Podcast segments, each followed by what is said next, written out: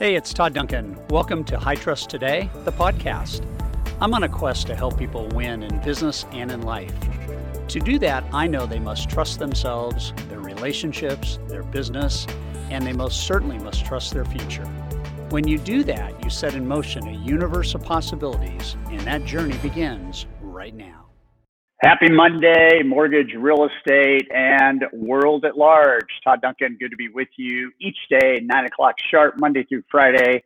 We do a little thing called coffee with Todd. I got my coffee. It's actually my third cup. So if I seem caffeinated, I actually am. No, I can uh, I can handle coffee pretty well. But um, anyway, I, I wanted to start the week off. You know, we're in the middle of May, and May is motivation month in terms of what we're trying to bring to the marketplace. And I get questions that come in through our High Trust Today private Facebook page. And um, I decided today, this morning, Monday, to do a, a clinic on one of those questions. And so I'm going to spend 15 minutes. We're going to go straight to a quarter past the hour. And in each of those five minutes, I want to talk about one thing. Okay. So let me set the stage on this. The question that came in that I really want to address is I lead some large teams, and I am a fanatic when it comes to time blocking ever since I learned it from you. But so many loan officers and so many real estate agents still don't believe it is possible in our line of work to have order and routine. What would you say to LOs and agents who typically live a reactive type business?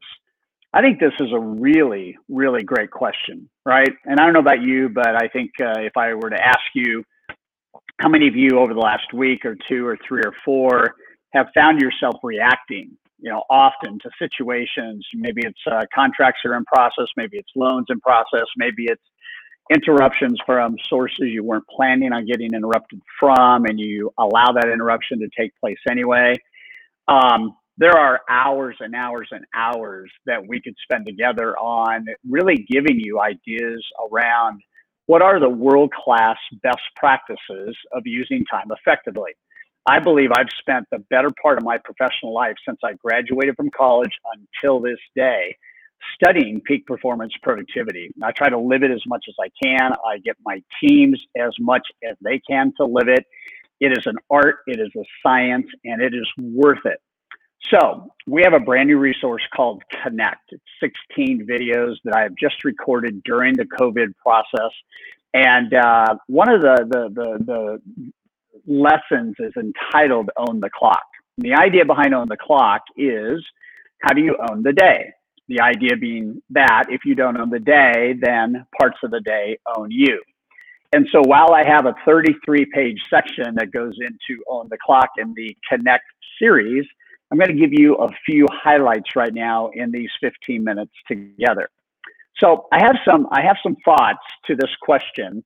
So many LOs and agents still don't believe it is possible in our line of work to have order and routine.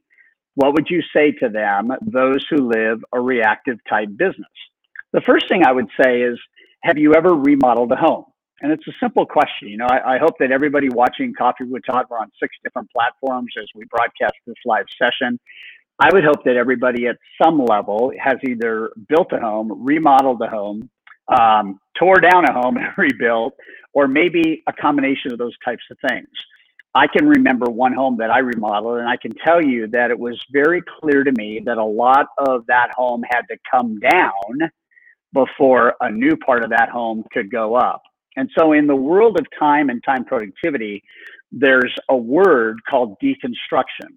And until a human being deconstructs where their time is going, they won't see the white space in which they can construct new, more pro- proactive and productive behaviors. So I'll give you an example. In our High Trust Sales Academy, we ask people to kind of go back in their mind for the last two or three weeks and kind of write down the things that they routinely get involved in that during the teaching they realize that either they should not be involved in as much as they are, or actually that thing that they're involved in could be delegated. And I asked them to go through that. I asked them to write down as many as six things. And then I asked them to pick the top two things from those six things that they'd like to get rid of the soonest. And presumptively, the, the ones you want to get rid of the soonest would be the things that you're either taking way too much time to handle and or things that are just not in your wheelhouse and they're probably too expensive for you to do it compared to what somebody else could do it for for you so that you can reallocate that time to make more money. That is a deconstruction mindset. At the end of that little workshop that takes maybe 20 minutes i ask people to take the top two and just add up you know hours per day and how many hours per week do they think they're actually losing to that particular thing and it's shocking to me that somewhere between 15 and 20 hours is the normal answer that a couple of things that get in the way that are not in your wheelhouse or that somebody else could do less expensively, you're actually doing. Now, if you really understand this, that means half the work week is not productive at best. So if half the work week isn't productive to get two years of productivity using that same kind of workflow, I would have to work four years to get one year of real productivity using that same analysis, I'd have to work two years. Um, to get that same productivity um, in 10 years, I would have to work 40 years. You start to look at this, you start to look at if half the work week is going to something that randomly is not my highest and best use or something that somebody else could be doing, then how long will I wait before I start to make those changes? so when you remodel a home, you you have to take down the walls. You got some of them. You got to take down some of the studs if you're gonna break away from the floor plan. You've got to reconfigure and take things out and then build things back up. So we always ask people to start with measuring your hourly rate. You know, how proud are you of your hourly rate when you look at how much money you've earned in the last couple of weeks? You know, how many hours you've worked in the last couple of weeks? What is that number? It doesn't matter if you like your number or not what matters is your number can can get better. And I think people fail to understand the idea that um, I'm giving my life force. I'm giving life blood. I mean, this thing is me, right? It's my life. I am giving it to my work. So, by definition, if I'm giving my life force to my work, then I need to make work as powerful as possible so that I don't shortchange my life force off the job. So part of this whole idea of owning the clock is how can you get minutes back every single hour? So that then at some point you have hours that aggregate where you can either not work 12 hour days or you can work four day work weeks or you can change the model in any way that you'd like to change. So when you when you look at your hourly rate, no matter how high or how low, your hourly rate can grow. So um, we're getting ready to launch Sales Mastery this week, and and we're looking at some of the testimonials from people that have come through Sales Mastery, and I was struck with one of these this morning that I wanted to share with you, and uh, it's from a gal named Lisa Wills, and Lisa's been through the High Sales Academy and Sales Mastery, and what she said is her hourly rate went from thirty five dollars an hour to over seven hundred dollars on hour in 10 months. And this is pre COVID. This is pre low interest rates. This is pre 2020. This is the stuff she did last year to, to bring her value up that high. And she did it by reinventing and deconstructing her relationships with referral partners. She did it by reinventing and reconstructing how she worked with her PA and now two PAs she she did it from a standpoint of what was her average loan amounts and could she actually begin to move into the wealth management sector instead of the sector that she was in? And at the end of the day all she did was start looking at every two weeks how do i tick up? How much i'm worth per hour and that is a huge exercise. That's a huge exercise. So when we get back to time blocking and we get back to hourly rate, it stands to reason then that the more time you spend making money, the more money you will make. The more time you spend handling interruptions and things that get in the way, the less money you will make. So the key then is to how do we fix the interruptions and how do we get rid of them and or how do we in best case scenario get rid of them and if they ever pop up delegate them. So this hourly rate thing is huge. And I think most of you in the business realize that you can make as much money as your actions warrant.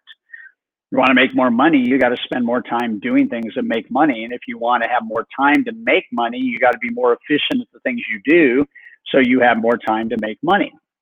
And so I teach a course called the Five Foundational Principles for a High Performance Mortgage and Real Estate Team. Okay. First principle is everything can be improved. You just need to you need to write that down. Everything can be improved. And so the question is, where do you need the improvements the most? Where would you get the biggest breakthroughs? So, three quick tips as we head our way to 15 past the hour. Tip number one by all accounting, you got to decide what your perfect week or your perfect day or your perfect month, as those aggregate, are going to look like. What is your perfect day? How many hours do you want to spend on you personally, gym, meditation, prayer time, you know, morning routines, whatever? How many hours a day do you want to spend working with borrowers or sellers or buyers? I mean, how many hours a day do you want to do that? Uh, how many hours a day do you want to work on just your pipeline, you know, loans and or transactions in process? You know, how, what part of the day do you want to get knowledge uh, so that you can be ahead of the competition? What kind of rhythm do you have around taking breaks and sharpening the saw, so to speak? What what is the day? Because I'll tell you right now, about 99% of people that I coach and speak to, and I've, I've coached and spoken to millions of people, they do not have their perfect day. So the discipline is let's decide what the day looks like, and then let's manage the things that get in the way of that day being carried out the way that I envision it. I can tell you right now, first time out of the blocks trying to live your per- perfect day, it's not going to be a perfect day. In fact, I'll tell you now, even as a guy that really owns time blocking, I mean, I spend my life trying to be as productive as possible there's still things that interrupt, right? But I'm much more productive because I follow the basics, I follow the essentials, and if I ever have a bad day, I reload for the next day. So you've got to design your perfect day and perfect week. Okay. Number two, you you really really need to understand the word priority. Okay. So so when you when you think about this, um, you must schedule the priorities.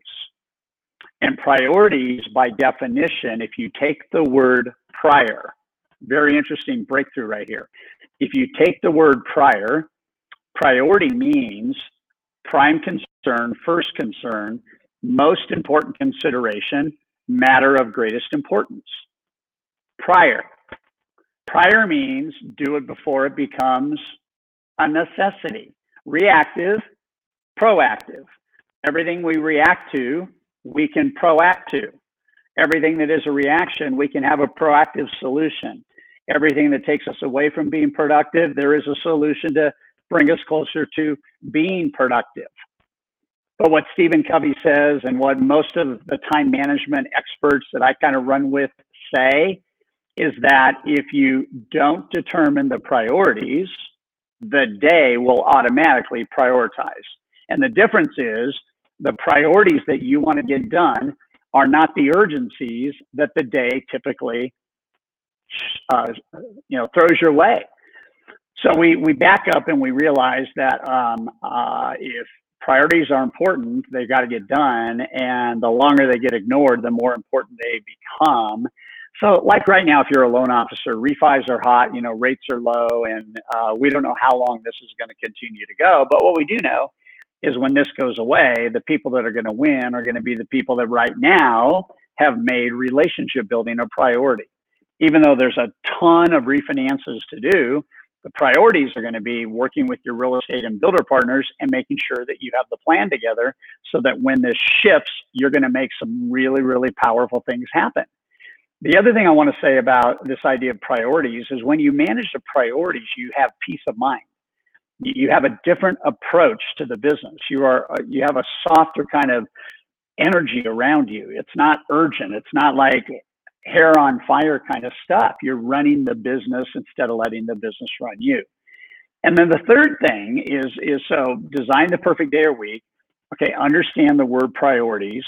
Okay, deconstruct your time. In high trust coaching, um, we I'll tell you straight up in high trust coaching, we make our coaching members deconstruct their time. We want to know within the first couple of weeks of their engagement in coaching, where is their time going? Because the only way we can help a coaching member figure out how to be more productive is to figure out where he or she is not being productive. And if we can figure out five or six areas that they're not being productive, and that totals five or six hours, that's about a $10,000 decision for every five or six hours. We can help a member become productive. So it's essential that you have these boundaries as you start to look at. And then the final thing I would say is you got to learn from every interruption. Interruptions, you know, right now are where most people react. And what I wrote down is I wrote down a reaction is a systemic flaw in something else that should have been done prior. Prior, remember prior. Prior is ahead of, before, prior. So the key to interruptions is to look at every every interruption with a sense of awe and go, okay, this is like the fifth time this has happened this month. I wonder why the same thing happens. It's a great question because then what you can do is sit down and you can figure it out. You can say like, this call comes in. Hmm. I wonder if this call went out, this call would not come in. And you start to think that way. What do I need to do to prevent the inbound stuff that I typically react to? And I am golden, man. Again, we have dozens of hours of teaching on on time productivity and insane peak performance kind of stuff. These three things, though, I think are the root cause for people reacting. So design your perfect day, make the priorities the priorities, learn from every interruption, and continue to shape the amount of time you spend making money and doing it the wise way and the right way. And at the end of the day, you will own the business, you will own the clock, and it will not own you peace of mind, straightforwardness, calmness. Here's how I succeed daily. It's a plan. It's a it's an attack plan. It's a knowledge plan. It's an execution plan. And nothing is ever going to change. You're never going to get more time. You're never going to save more time. You can only use the time that you have. And so once it's gone, it's gone forever. Make sure that you invest wisely in it. Okay. Tomorrow, huge interview, huge interview tomorrow with Mike Hardy and Rick Mount, two unbelievable mortgage professionals and originators who help originators win. We're going to have a great leadership discussion with them tomorrow on Coffee with Todd. It will be a VIP extended session. It'll go 35 minutes tomorrow morning. Be here or be square, 9 o'clock, Coffee with Todd. Thanks, guys. Have a great day.